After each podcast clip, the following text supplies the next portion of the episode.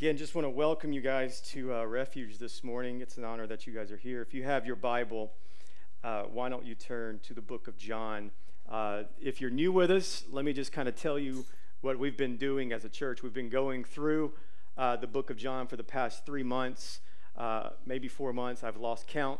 And uh, we're just going at it, man. Like we are just reading through it line by line and just allowing the Word of God to read us and uh, man, we got to just we got to get into it. So chapter nine is a really interesting chapter, and to understand the text, we've got to really understand the context uh, of what's going on in chapter nine.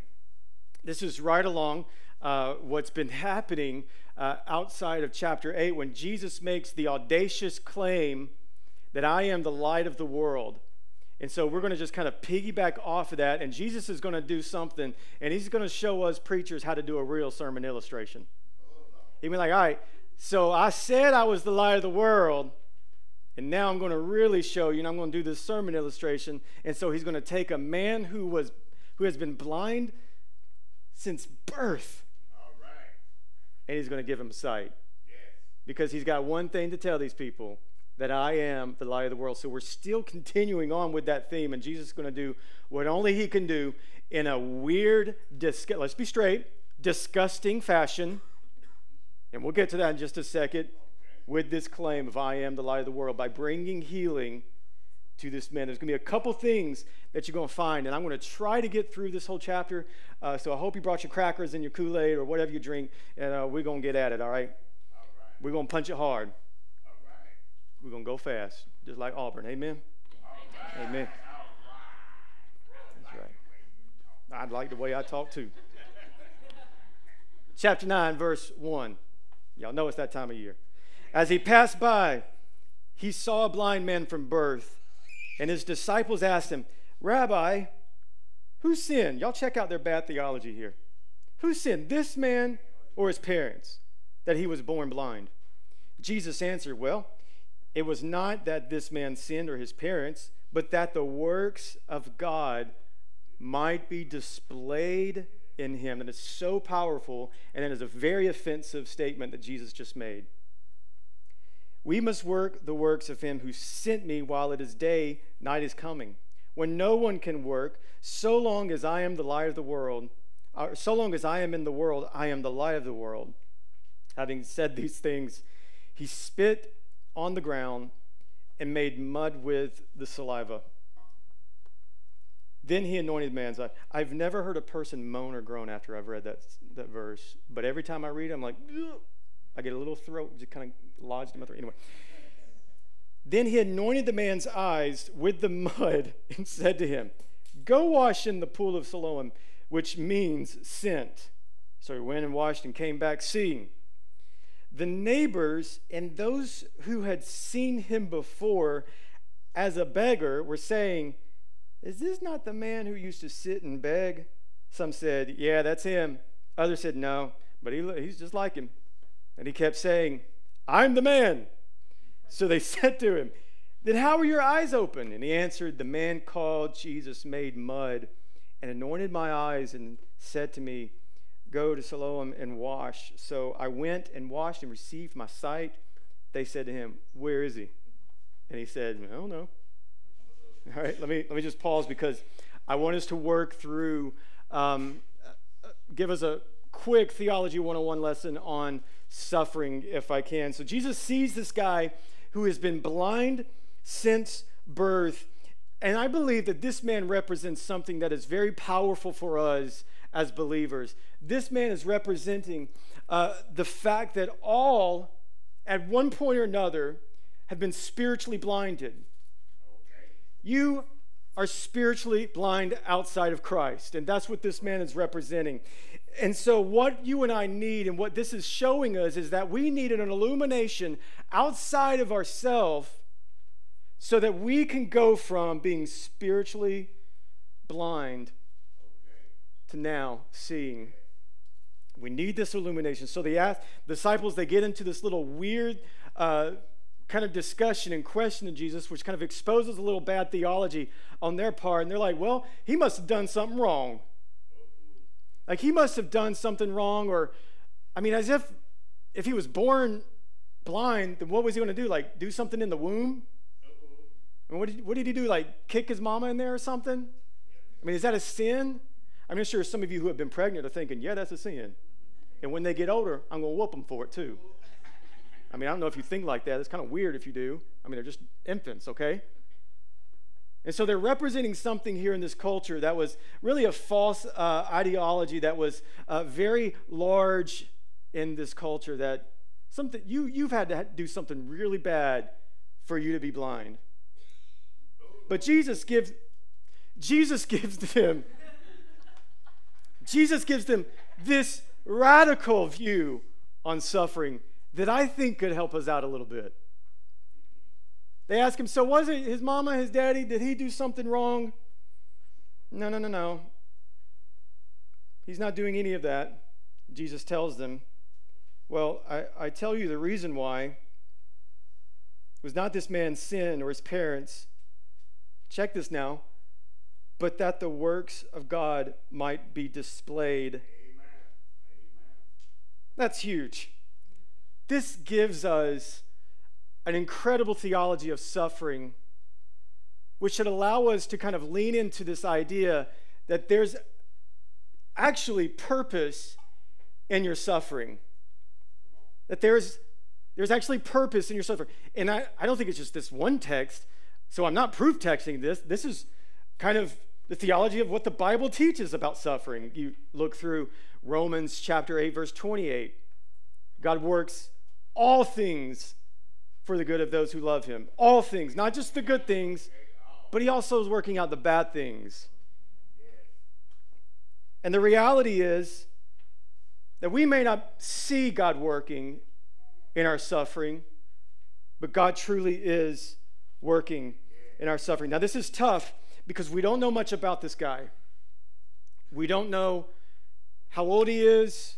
We don't know much about his parents. We just know he was born and he's suffering. And he's born blind, he's suffering. And if his parents die, then Brother Man's just left on his own. So that's all we know from this. But the, the reality that we do know about him is why suffering came to him. Suffering came to him so that God could get glory. Now that's that's a tough pill to swallow in our culture. So that means that our suffering, God wants to get glory in it. Now, doesn't that, let's be honest in this room this morning, doesn't that feel offensive? I don't know, when, I, when, I'm, when I'm reading through this, I'm like, how offensive is that? That I suffer, so God gets the glory? That's the reason why I'm suffering? And that's heavy because of the culture we live in, because we have the idea well, nothing ever should go bad in my life. And when something does go bad in our life, what do we do? We shake our fist to the heavens and we ask Him, Why me? Why are you doing this? No just God would cause this calamity upon my life, so why now? Come on, let's be real. I've said that to God. In the deep darkness of suffering, I have waved my fist, probably with a middle finger in there, asking and telling God, Who do you think you are bringing this suffering upon me? Because that's our reality that we live in. We think that nothing bad, we should all have this perfect life, and no suffering should ever come our way. But the reality is, is that not if you will go through suffering, but when you will go through suffering. And the Christian perspective is is that God will get the glory. That despite how difficult or how good of a situation you may be in right now, all things work out for your good. Now, you may not see, here's one of those things, the Christian perspective that you got to wrestle with. You may not see that good here and now. But one day in eternity, that suffering that you are going through right now will seem like a distant memory. That's the Christian perspective. The Christian perspective is that we can, like James tells us, count it all joy when you're going through various trials. Now, I know when I'm going through something, and if somebody quotes that verse to me, I'm ready to punch that joker. Count it all joy? Count that all joy, brother. Come on, y'all know this is real now. But that's the Christian perspective that despite how difficult our pain is, is that we can have joy because our future with Him far outweighs the suffering that we're going through right now. I mean, even Paul said he was he was pleading to the Lord, remove this suffering, remove this pain that he's going through. And we don't know what that pain was. We don't know if it was a mental issue that he was going through, if it was epilepsy, or if it was some other kind of physical issue. But he said, I asked God to remove it. And you know what God's response was? My grace is sufficient. Sometimes he may not remove the suffering from your life, but he'll give you the grace to go through it. And he says, And I will boast because your power and your strength is made perfect in my weaknesses.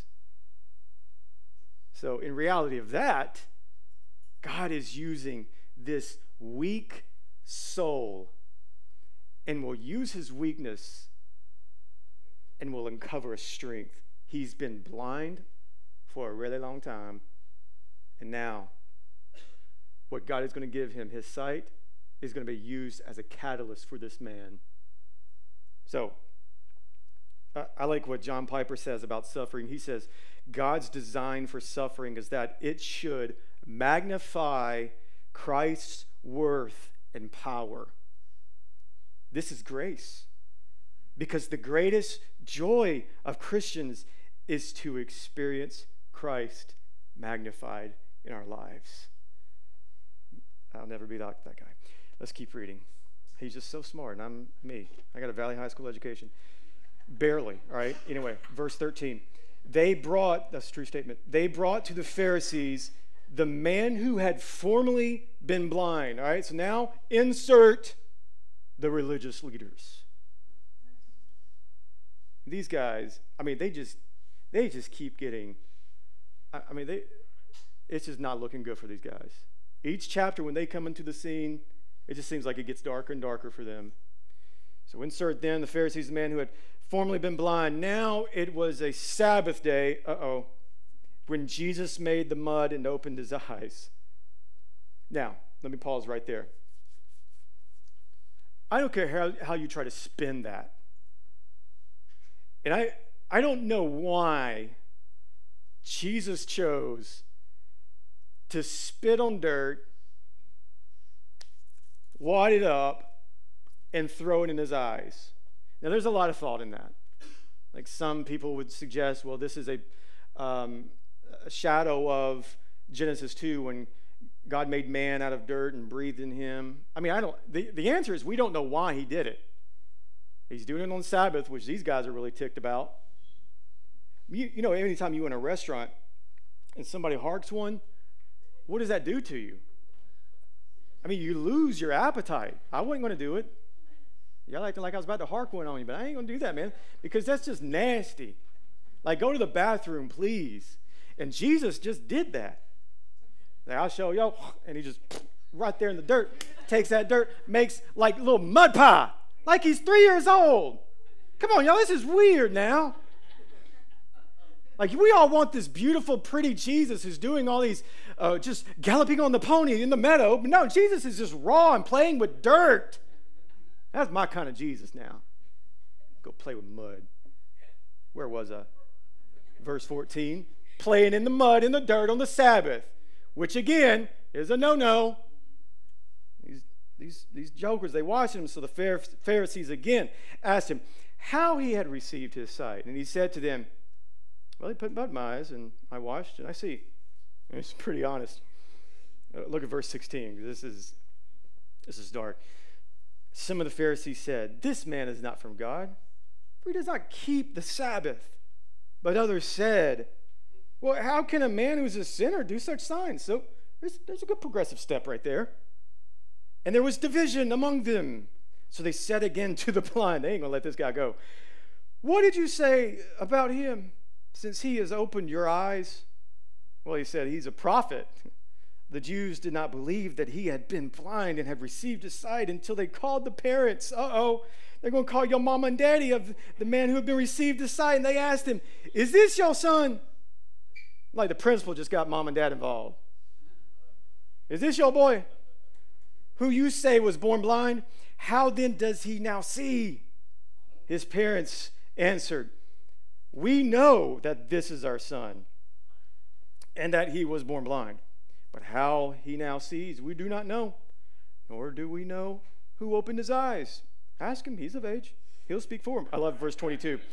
I love verse 22. His parents said these things because they feared the Jews. For the Jews had already made this agreement that if anyone should confess Jesus as the Christ, he was to be put out of the synagogue. Man, these parents were more worried about themselves and how people viewed them. That's so sad. So he answered. Uh, Therefore, his parents said, Ask him. So, for the second time, they called the man who had been blind and said to him, uh, Give glory to God. We know this man is a sinner. He answered, Whether he is a sinner, I do not know. One thing I do know that though I was blind, now I see. Verse 26. Just a few more verses, y'all. Y'all, y'all hang with me. They said to him, What does he do to you? What, what did he do to you? How did he open your eyes? He answered them, I just inserted that. I've told you already, and you would not listen. Why do you want to hear it again? Do you also want to become his disciples? And they reviled him, saying, like, this joker's, I like him. And they reviled him, saying, You are his disciple, but we are disciples of Moses. We know that God has spoken to Moses, but as for this man, we do not know where he comes from. The man answered, Why? This is an amazing thing. You do not know where he comes from, and yet he opened my eyes. We know that God does not listen to sinners. But if anyone is a worshiper of God and does his will, God listens. Never since the world began has it been heard that anyone opened the eyes of a blind of a man born blind. If this man were not from God, he could do nothing. They answered him, Watch this now. You were born in utter sin and would teach and you would teach us. And they cast him out. Few things that are revealed about these religious leaders, and, and probably a lot more uh, for us to see. One of the things about this man is that you can see that there has been a radical change in his life. Just by the way that they are arguing with him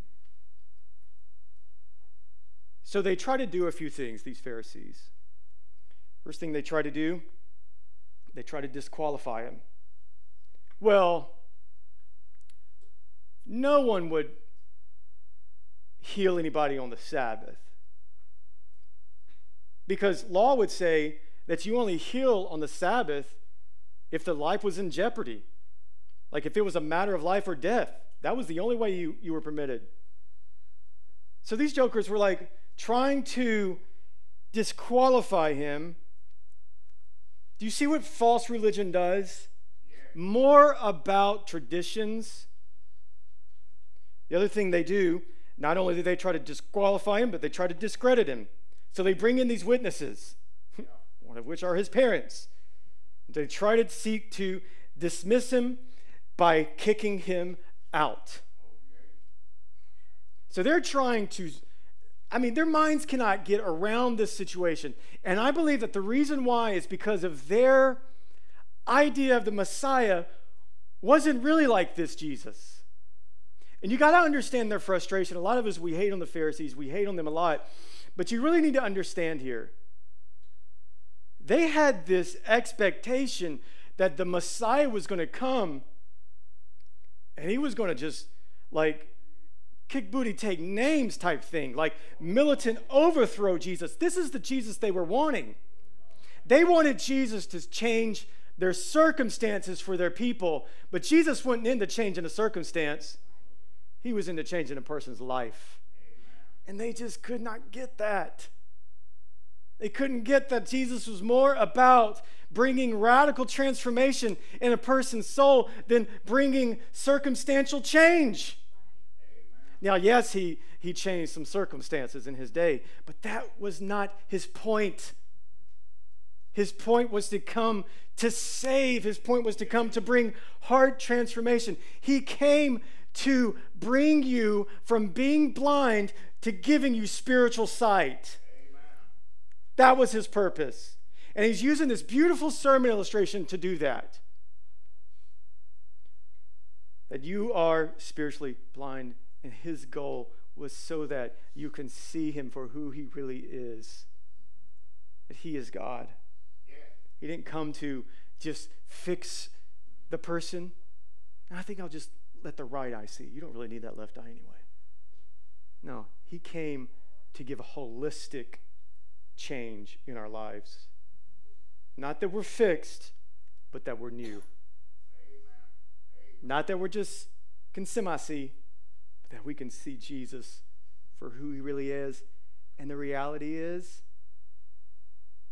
though they had their physical sight,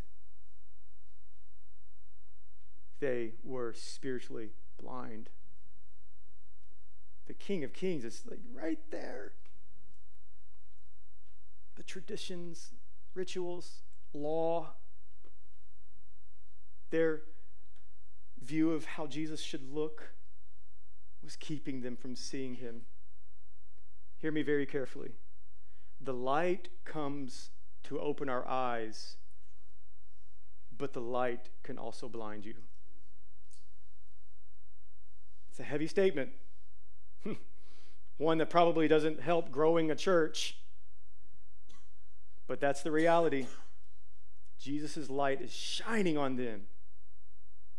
And notice the progression of these Pharisees in every chapter, chapter after chapter. They grow more blind, more blind, further away from the reality that the king is standing right in front of them. So, watch this now. He's been radically changed, right? Not semi changed, radically changed. Here's a question for you. And I want you to really just kind of wrestle with this because I wrestle with it in my own life. Is the salvation that Christ has given you is that obvious to those around you? Is the salvation that Christ has given you is that obvious to those around you. Because as I read through this text, I see something here that I perhaps don't see sometimes in my own life. That this radical transformation that has taken place on the blind man, everybody around him knew about it. Christ has saved him, Christ has healed this guy. And he was to be sure to tell everyone who asked him about it. Maybe a better way to, or perhaps a way to answer that. Uh, that question is you see boldness come out of this guy, right? I mean, he's pretty bold encountering these jokers.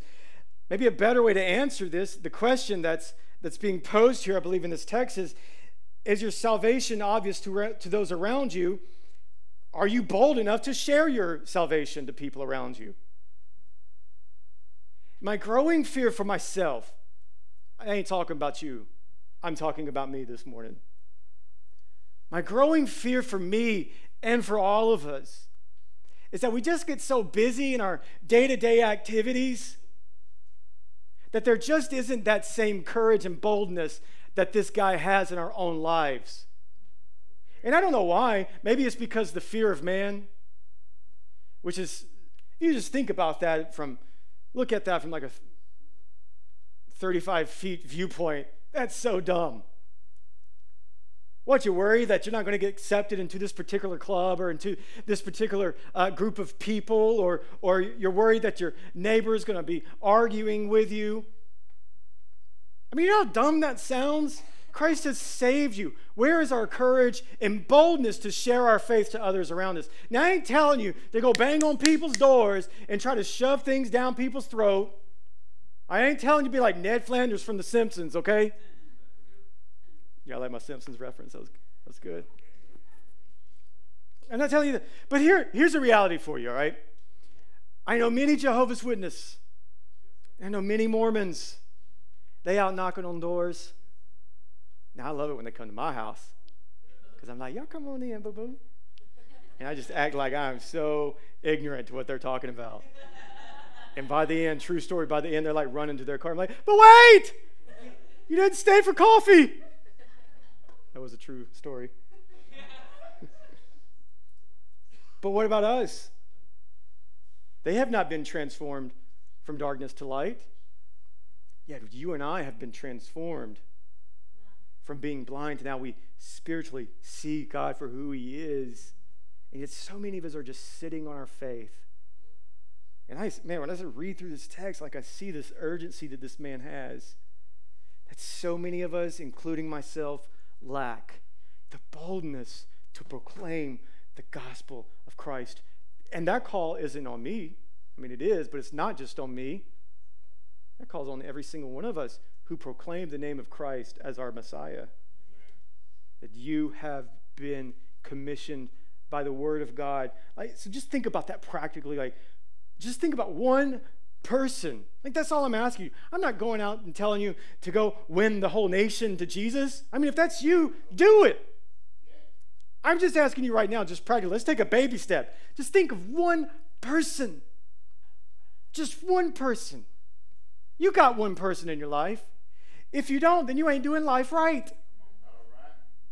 Come on, you got one person that needs to hear, that needs that illumination in their soul to see Jesus for who he really is. And so, our challenge is if you've been radically transformed by Christ, there should be a boldness in your life to go declare the good news of the gospel, which is Christ has died for such a sinner as me.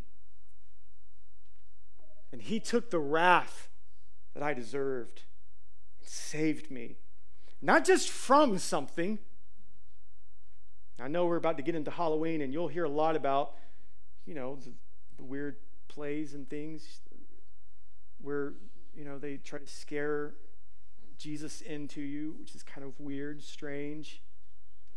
He didn't just save you to bring you out of something, He saved you into something, which is marvelous. from darkness to light. I, I find it slightly offensive that this guy, I don't know if anybody sees this, this guy had to wait all these years just so Jesus could like use him as a sermon illustration. I mean, that's my interpretation of it. I don't know how long you will suffer. I don't know how long you perhaps have been suffering. But hear me, friends you are bringing glory to God in your weakness and in your suffering. Count it all joy. Man, you are being conformed more in the image of Jesus Christ. Towards the end of this chapter,